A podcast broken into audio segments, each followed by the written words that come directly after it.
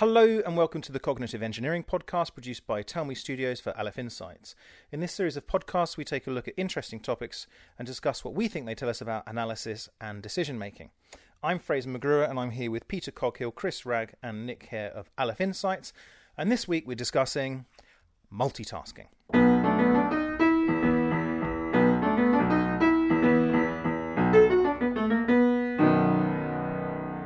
So, Nick, what's your problem with multitasking? Well, I've just been on holiday because it's been Christmas, and um, yeah, I just I noticed that being on holiday, being out, not connected um, to Wi-Fi for some of it, and then being in uh, in fairly isolated place in, in Norfolk, and yet still, you know, I had email to check. I had things I could sort of get on with. I had a list of tasks which was massively optimistic because you can't get anything done over Christmas, and uh, you know, and then I had to sort of look at those tasks and make sure I wasn't missing any of them and sh- shunt them forward, you know, appropriately. And it just occurred to me, you know, this is not this is this is not technology making my life easier. This is technology imposing a large amount of uh, burden on me.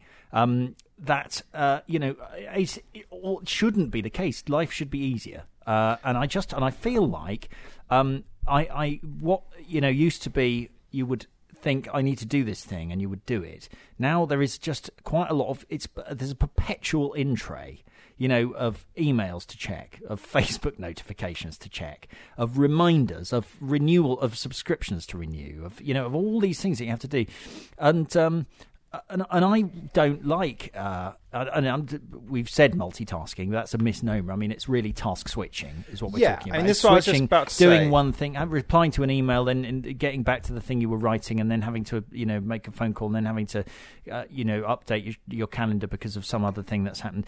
And um, and I, I hate that. I, I, mean, I have to do it. I do it all the time. Um, but it just feels very unproductive to me, and I and I just wonder if technology is going to make that better or worse. Well, let's clarify things here because remote. Yeah, I feel you know um, rather led up the garden path with this subject because we're actually not talking about multitasking, uh, as you correctly say. We're talking about, um, hey, haven't we got loads of stuff to do because of technology?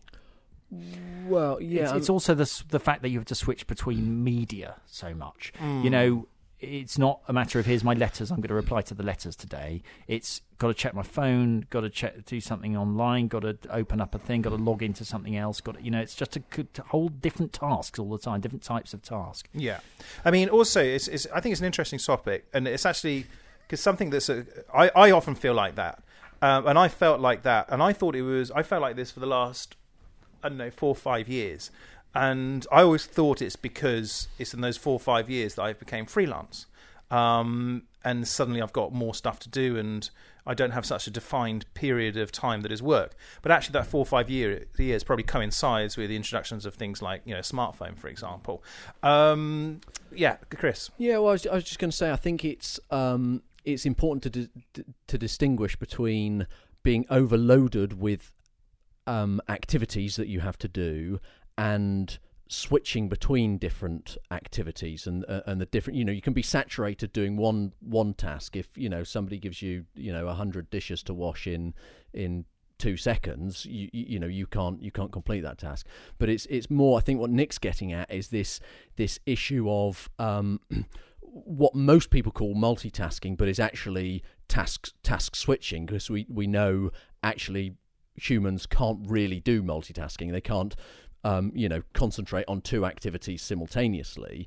Uh, but what we tend to refer to as multitasking is where you're doing uh, activities sort of in parallel where you ha- you switch between them and it's the inefficiencies that are created by that switching. You know you're having to change from doing one thing using you know whatsapping your friends through to doing a google search on your on your computer or whatever.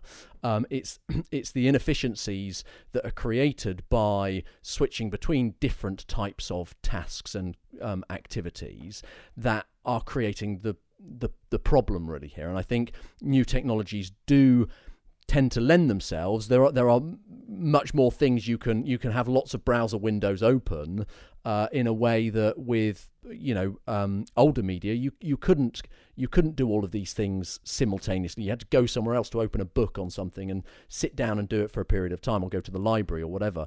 But now we can have all of these activities running simultaneously and uh, it's very easy to never quite complete any of them to to feel I've I've just done a bit of that one. Oh now there's something pinged over here and I'm distracted and uh, and so on. And I think that's that's where the kind of cognitive loading the burden is is coming from. Uh, Peter?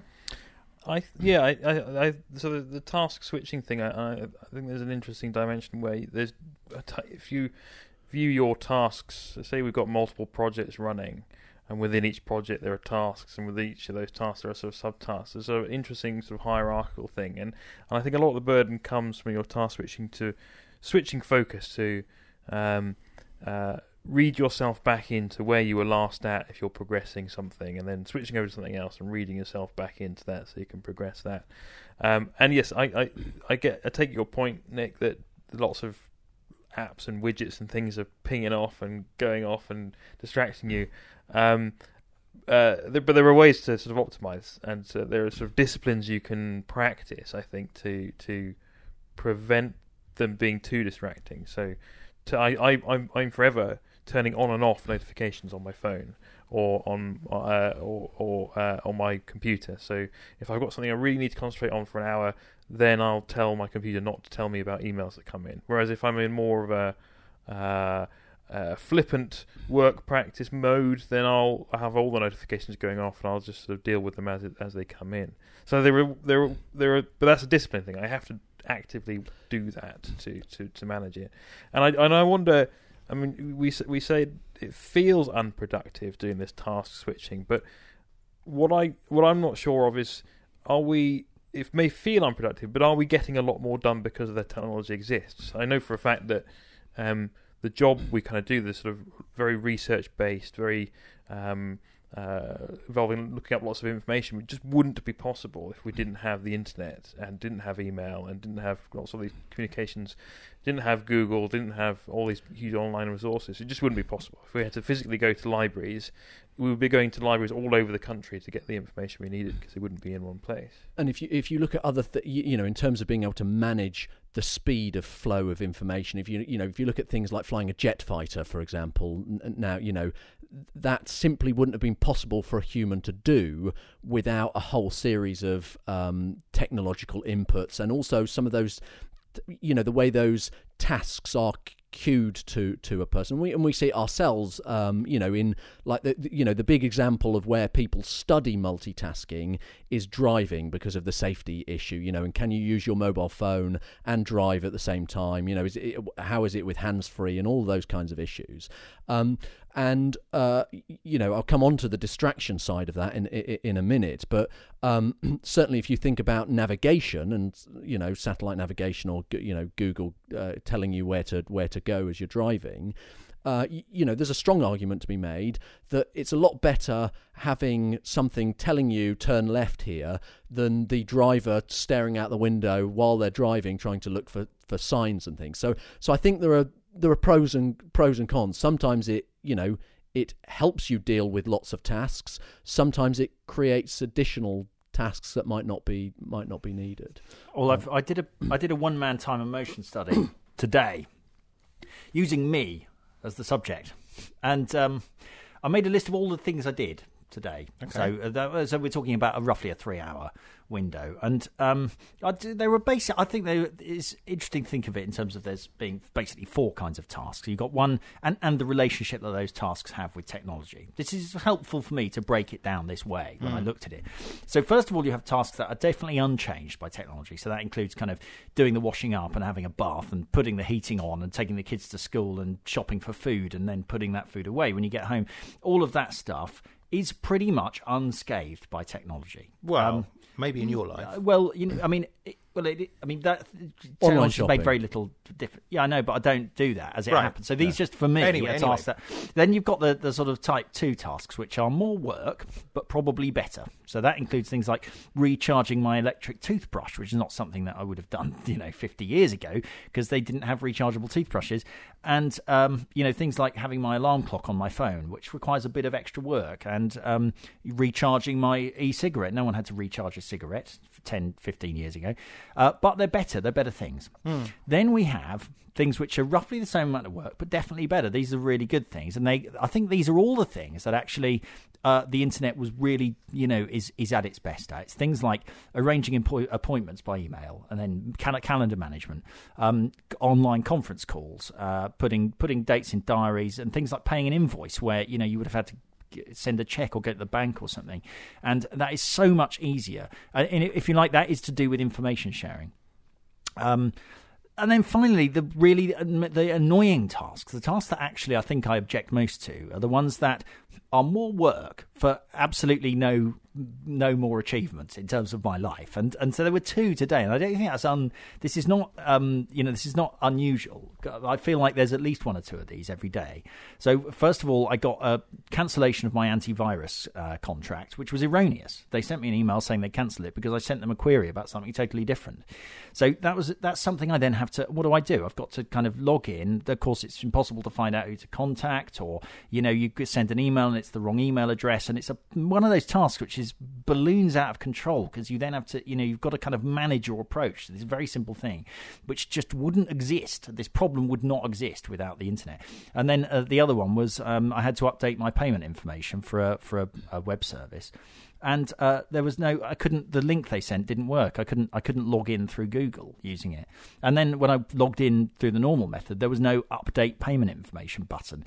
These are actually these are the things I think which bug me the most. Um, it's this sort of thing where you these tasks do, did not exist 10 15 years ago. And I feel like they still they occupy quite a disproportionate amount of my life. Well, I Um, mean, and sorry, before you come in, Chris, I mean, that's interesting. Um, by the way, you, I, I'm surprised you didn't add uh, podcast research in there as well. well that's fun so researching researching for the podcast that's that's yeah, I don't mean in the last one. I mean in the third group that you said. That that is yeah that's that's that is definitely that that is classic top right. I mean it's uh yeah sorry uh, yeah in other words this is sort of uh, le- same amount of work less work much better results being able to see, I mean, that's I love that kind of thing that's what the internet's made for Yeah. What strikes me from what you've been saying there is, and that list probably sounds fairly similar to all of us and our own our own daily lives. What strikes me is the volume of stuff there. Now, I wonder if we were having this conversation 15 years ago. Um, I wonder if we would struggle to find the same variety and volume of tasks. And I think this maybe that's what it's about: is that you can do all this stuff, and so you do, and and it all starts to get a little bit overwhelming. Um, Yeah, I mean, I, I, I think um, one of the one of the most difficult things to deal with is um, simply the sort of uh, rapidity with which things uh, come in. So previously, you, your correspondences would have turned up in the morning with the mail. You would have sat down and gone through those. You know, if you were a, a journalist or wh- whatever, um, and that would have been that would have been done and dusted. Whereas now, the things I find most um, cognitively uh, burdensome are uh, you know, lots of these kind of social um, group messaging kind of apps that people use, like Slack or WhatsApp or whatever they might be, um, where simply just the frequency of communications coming coming in is is very high, and you could you can there's a timeliness about them. Uh, so if you want to engage in the conversation, you have to have to be you know respond in a timely fashion but um, it's if you're trying to do something else as peter was saying you know you can turn off your um, uh, your sort of um, war, you know your your, Your um, notification. notifications your notifications um, but uh, if you want to be engaged in that you have to constant it, it, it's like effect, effectively these um, you know these these uh, platforms are like being constantly engaged in a whole series of conversations. It's like being at a dinner party while, while where everybody is asking you questions and and talking about things and you're trying to be involved in them all. That that's where i find it is most uh, it is most distracting uh, and multitasking is most difficult. Okay, so going on from there, Peter. Something well when when I've got multiple projects on the go that I'm involved in, big you know big groups of work. That's when I, I find most sort of distracting and uh, most stressful, highest level of anxiety is if there's lots of things that are calling on my time rather than one thing I can sort of concentrate on. Doesn't matter. It, it's it's not so much how complicated those tasks are. It's just if they are lots of different, very different things that are going in different directions, I find that quite bamboozling at times. Whereas having one particular project, I can hold all of it in my head. Hmm. Um, and, and, and I think that's the thing. It's the um, you know the fam- the familiarity of the tasks you're trying to switch between, uh, and your pr- your sort of proficiency at those those tasks. Uh, has a big impact, you know, and research has shown it's got a, a, a big impact on your ability to deal with, with moving between them eff- efficiently. So if it's, you know, if it's two things you're not used t- to doing, if it's a new skill you're you're acquiring, um, then it's you know it's um, much more difficult to switch efficiently between them than if it's something you know motor skills all the time. We can we can walk and talk at the same time and, and converse that's not that's not a problem for us. They're both very familiar tasks. But if somebody asks you to start um, skiing and you've never skied before and have a conversation you won't you won't be able to uh, to do those things you know at the at the same time. Um, I think I think there's an issue here of personality type as well because I'm I can be a little bit impressionable and quite easily distracted, and so God forbid if sometimes and it is valid sometimes I need to do a bit of research on how to do something on YouTube, for example. And I find myself two hours later, you know, looking looking at my fiftieth cat video or something. But anyway, Yeah, but um, I think I think that's completely normal. I think we've got this. We we've sort of managed to work ourselves into. We we still have a kind of work ethic. I think, um, you know, which which pretends that the internet and these distractions don't exist, and and that you know, I think there's an expectation of people responding to their e- emails quickly. yeah Um, and uh, you, you know, uh, and that's really uh, unhealthy. I mean, I think it is cognitively unhealthy. It certainly induces stress, but I think, in my, you know, certainly in my case, uh, my creativity is greatly reduced because I because it means that you know some things just need, as Peter was saying, they need time. They need time to upload them into your head. You know, you, it takes time to read yourself back into a task and to get all your thoughts where they were when you last left off, so that you can then actually begin to make genuine progress. Particularly things like document production when you're writing or writing something.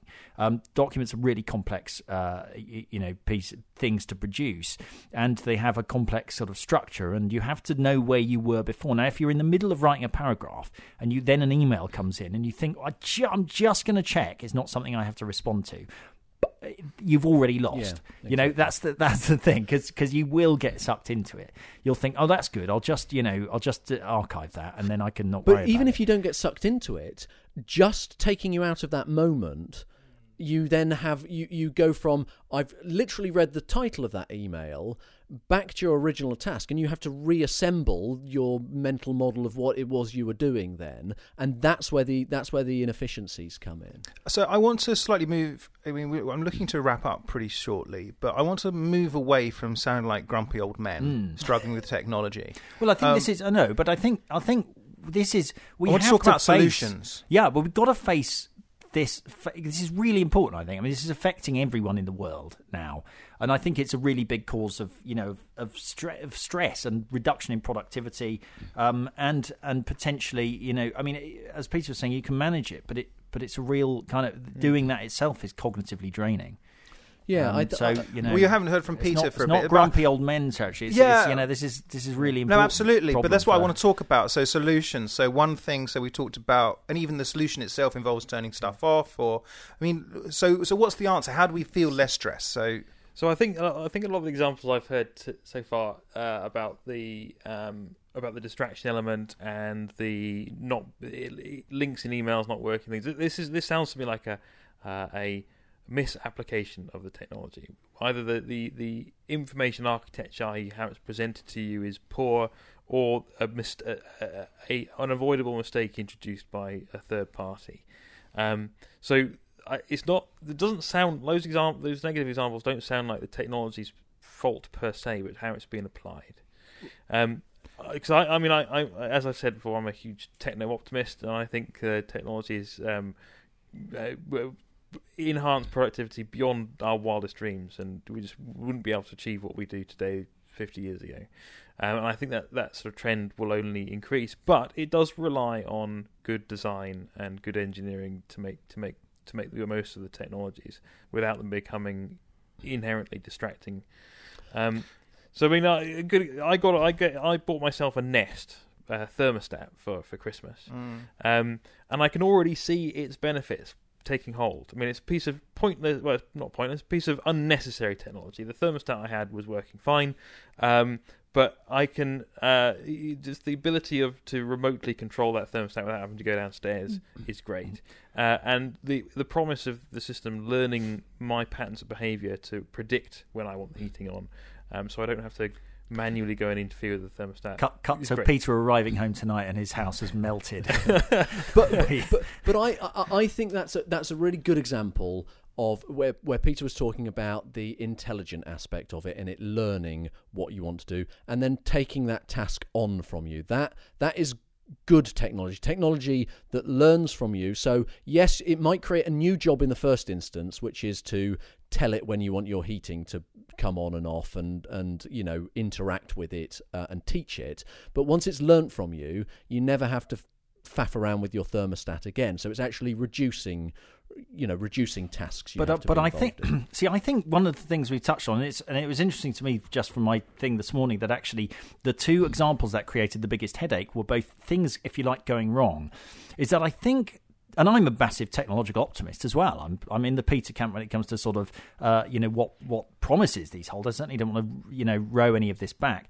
But one thing that I think technology, digital technology, does is it is it makes uh, systems much more fragile. By which I mean, um, if they are not performing close to 100%, their performance tails off very rapidly. Um, so an example might be something like a you know a, a book compared to a Kindle.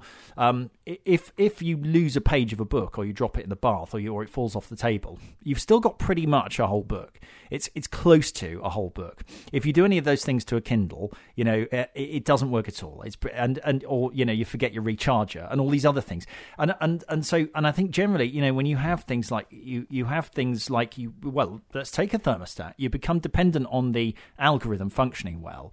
And if it does, if it stops working, um, and it's in control of your heating, you you you are really in trouble. You know, whereas uh, the analog system of you going and switching it on when you're cold and off when you is is much more robust. And I, I think I think this this is the problem with the sort of so.